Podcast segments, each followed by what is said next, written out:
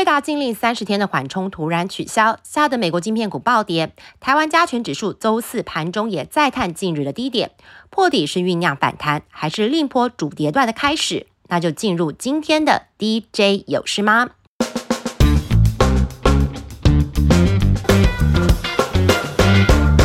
先说美股，这次我们访问到的元富美股分析师江光宇指出，近日美股一路的下跌，主要反映中东地缘政治以及美债直利率上涨的两大利空。其中美债直利率部分，他认为两年期公债的直利率这波最高盘中反弹到五点四个 percent，已经趋近市场预期年底再升息一码的利率高点。推估十年期公债的值利率高点满足，大概就落在五点一到五点二个 percent，也就是值利率在大幅飙涨的可能性有限。市场关注的另一个经济焦点在于十一月三号的非农就业数据，因为九月中旬以后有汽车业的罢工，有机会让十月的就业数据降温，也降低直利率再创高的压力。他认为，只要中东的情势没有走向最坏的状况，标普五百指数在近期低点的四千一百点附近，应该有机会得到支撑。搭配第四季企业获利年增率由负转正，跟直利率走势最为反向联动的科技股，应该有机会领先反弹。回到下周台股大事，半导体族群有细制材厂商爱普的法说，社会客户库存调整结束，公司第一季以后营收逐季成长，预期第四季会持续复苏。另外，AI 部门今年凝往主流应用切入，明年渴望有成果。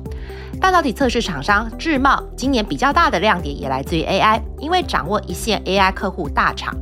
今年第三季针对新款晶片型号的测试设备已经开始出货，第四季的营收有机会较第三季升温，明年整体半导体设备业务有机会较今年回升。光电类股有友达跟中光电的法说，友达这几年积极卡位笔电跟电竞的市场，另外也走向了车用并购，有和康宁合作，希望打造传统面板以外的第二成长曲线。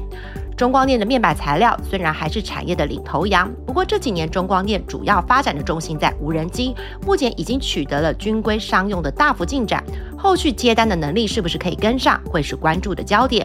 电源供应器厂商的光宝科、台达电、群电下周要接力召开法说，三家公司在传统旺季带动之下。第三季的营收都比第二季提升，展望第四季，群电的营收会落在第二跟第三季之间。台达电跟光宝科的展望要等法说会适宜。另外，三雄都有切入 AI 伺服器的电源，市场也关注这块明年的动能，以及对于明年营运的拉升力道。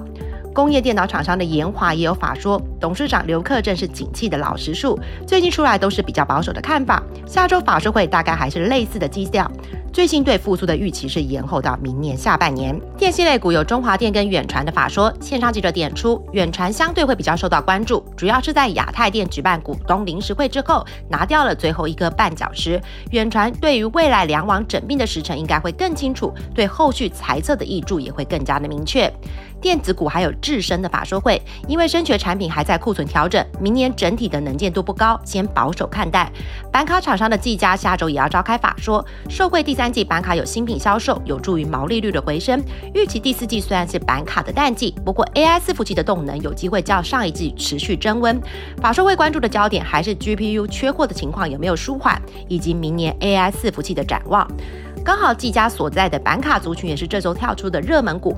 主线记者点出，除了板卡库存去化已经差不多，杀价趋缓，下半年优于上半年之外，主要有一档成分股立台，股票代号二四六五，私募引进了伺服器机壳厂商大讯科技以及电源科技厂商肯维科技。因为两家的董事长是美超为董事长的弟弟，也引发了外界的想象。不过当然，立台也是被点名会受到辉达禁令影响很大的公司。主线记者强调，如果以受影影响的厂商来看，厂商手中的库存年底前应该没有什么太大的问题，明年就要看辉达如何解套。金融股有玉山金跟永丰金的法说，市场关注的焦点还是净利差的变化。另外，永丰金在绿能相关融资的布局很积极，具体的效益也会有外资法人关心。玉山金上半年旗下的银行很积极的在发信用卡，会不会对营业费用有影响？应该法说会上也会被聚焦。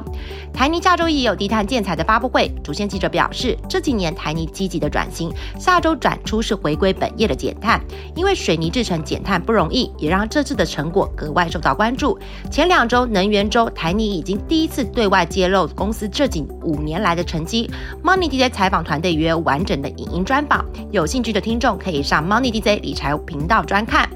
下周也是双十一前的倒数计时，在富邦美宣示活动目标之后，接下来就是网家。主线记者表示，虽然受到出国排挤的影响，今年双十一的成长目标预料普遍会不如往年。不过呢，第四季仍然会是全年的最旺季，网家本季期待能摆脱前三季的衰退，重回成长。另外一档民生消费相关的全家也有自有品牌十周年的全新品类发表会。主签记者表示，公司目前自有品牌占营收的比重维持在四到五个 percent。今年上半年营收年增约一成，下半年应该可以维持相同的成长态势。今年营收将首度挑战千亿元大关，竞争的店数大概也会趋近去年的一百五十家左右。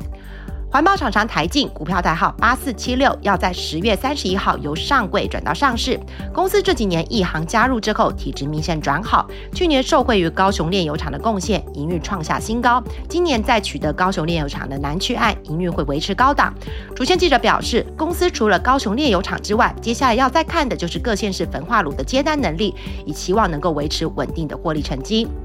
过去一周的热门族群，除了前面提到的板卡族群之外，还有一个比较新的面孔是玻纤布。主线记者提到，今年前三季这个产业很惨淡，多数的厂商都亏损。不过目前最糟的情况已经过去，国内业者也开始往中高阶投入，尤其是可以供五 G 的玻纤布，过去是日美厂商独供。这个族群最近涨幅最大的富桥，第三季五 G 的玻纤布已经开始小量出货，成为明年新的动能。以上就是这周的 DJ 有事吗？相信最近股市的回档确实。是让人有点意兴阑珊，不过最坏的时候可能也酝酿下次的转机。听众朋友可以跟着 MDJ 团队在乱世之中练功，等待下次的柳暗花明。那就下周见喽，拜拜。